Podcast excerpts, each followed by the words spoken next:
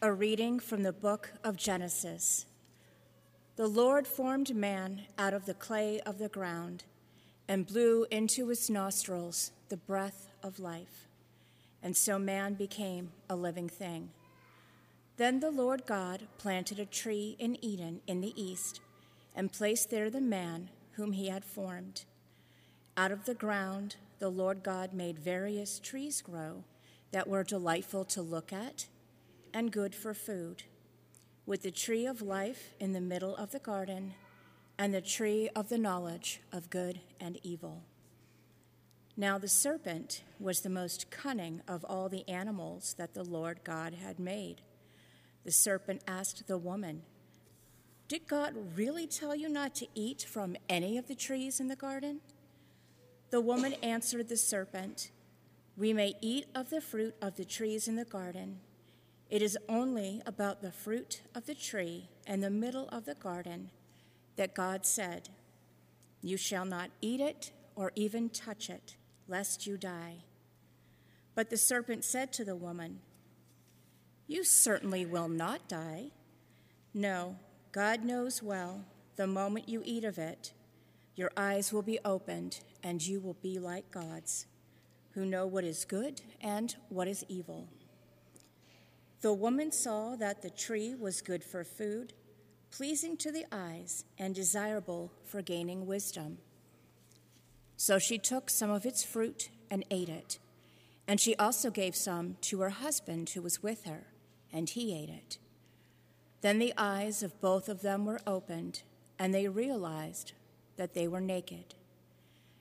So they sewed fig leaves together and made loincloths for themselves. The word of the Lord.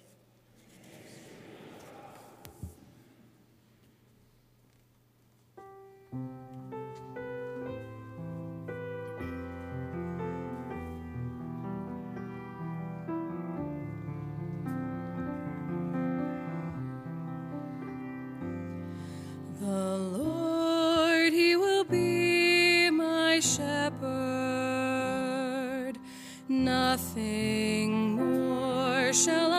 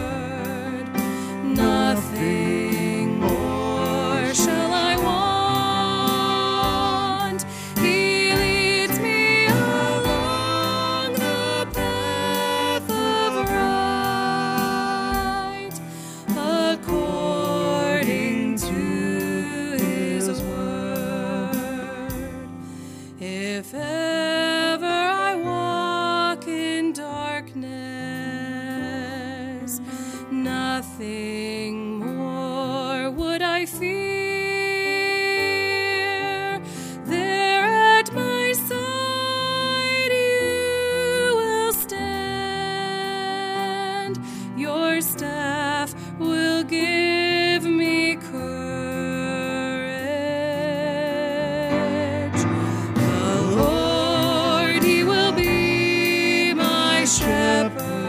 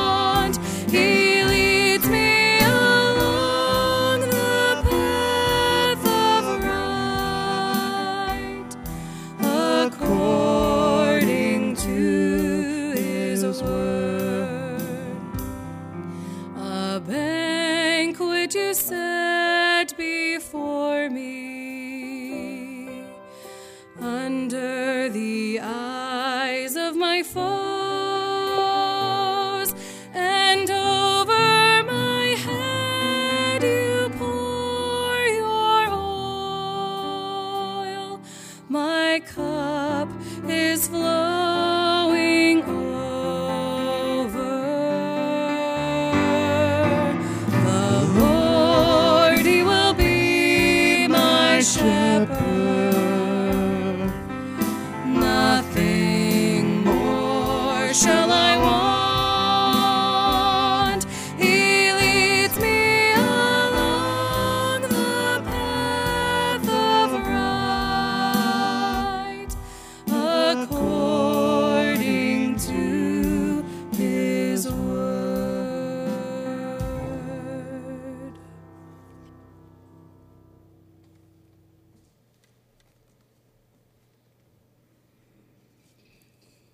reading from the letter of St. Paul to the Romans. Brothers and sisters, through one man sin entered the world, and through sin, death. And thus death came to all men, inasmuch as all sinned. For up to the time of the law, sin was in the world, though sin is not accounted when there is no law.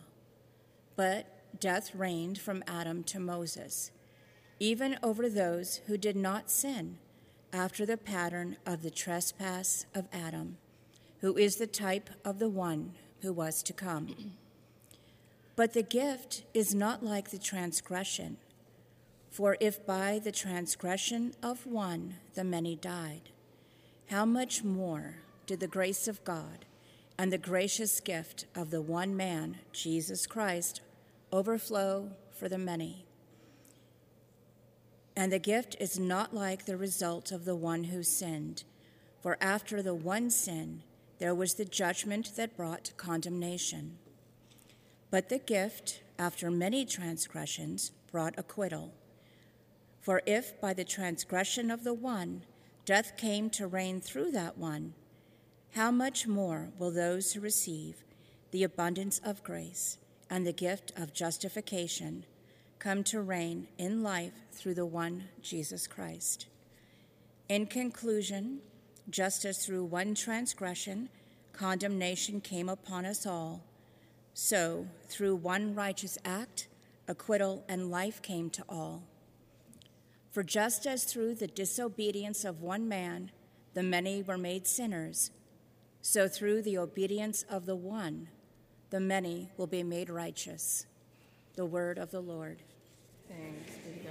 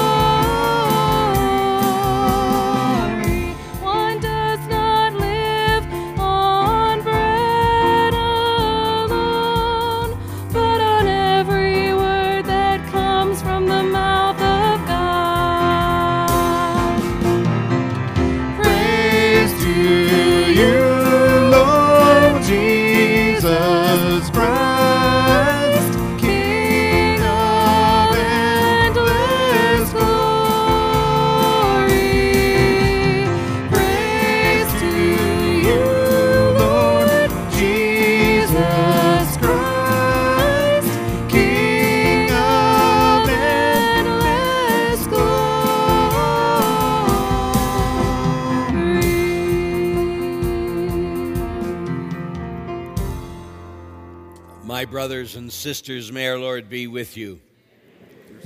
A reading from the Holy Gospel according to St. Matthew.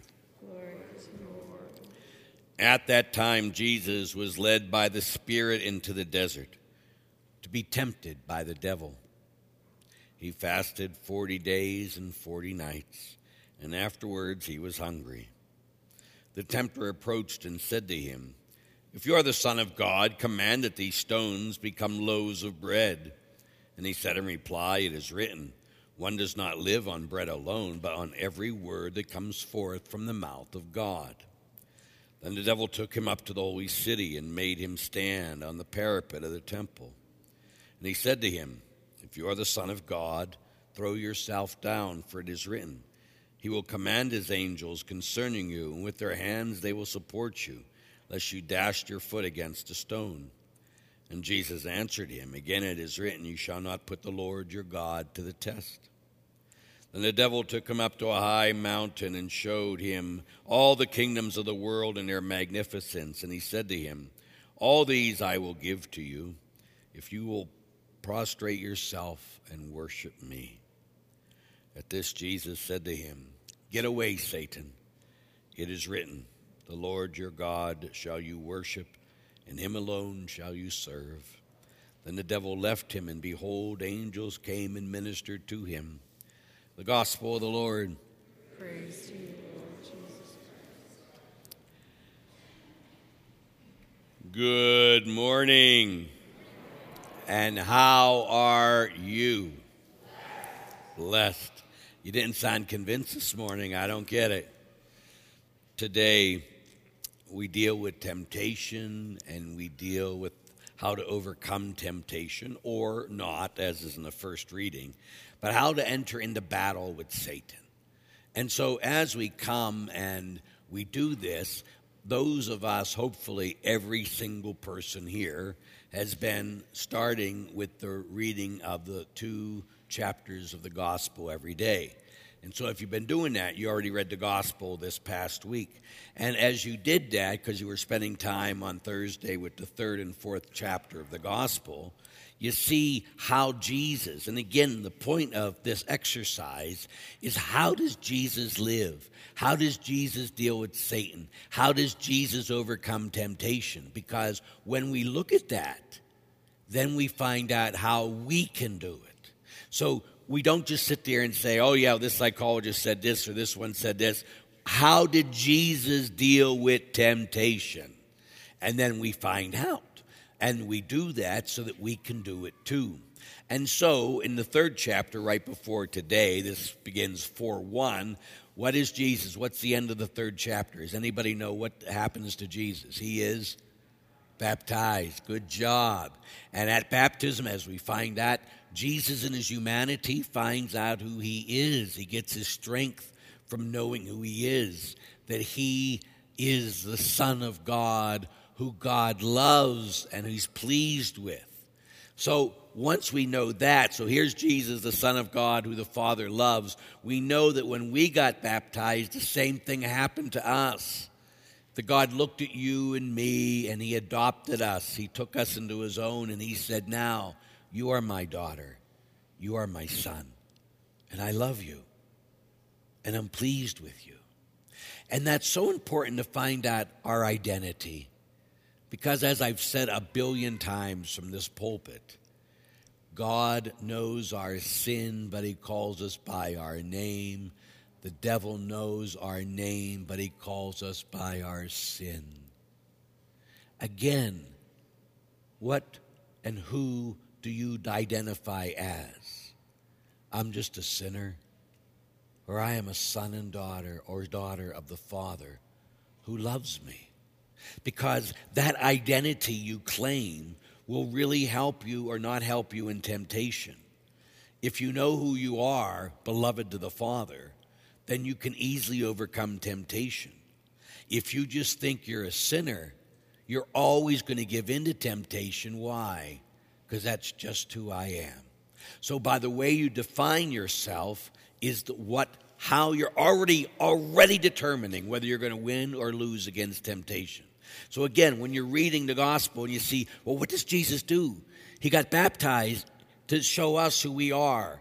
He is beloved. I am beloved. And so you got to name yourself the way Jesus does because when you and I do that, I'm cracking my voice. I feel like I'm a teenager all over again. Anyway, in the midst of that, when you and I define ourselves, that gives us strength in temptation, right? And so here we are, we're defined by God. Now it says the Spirit led him into the desert to be tempted. So that, again, the Spirit that came upon him at baptism, the same Spirit that is upon you the same spirit that lives within you, you don't have to deal with the devil by yourself. You will fall. You will fail. You will feel bad again about you and you'll do it again. Why? Because you try to go into battle with your own power and strength. And I promise you, you always lose. But if you go with the Spirit of the living God, that the Spirit will lead you and the Spirit will guide you. And the Spirit is the dynamite of God, He's the power of God. So, again, as I've said before, who is more powerful, God or the devil? Well, then let's live that way. God lives inside of us. So again, you know, we sit there and uh, so many places throughout the world, we've been back to the St. Michael's prayer and they sneak it in after Mass, even here. And again, the Vatican got rid of that years ago. But the purpose is because we're always running to somebody else. Hey, Michael, why don't you defeat the devil for me?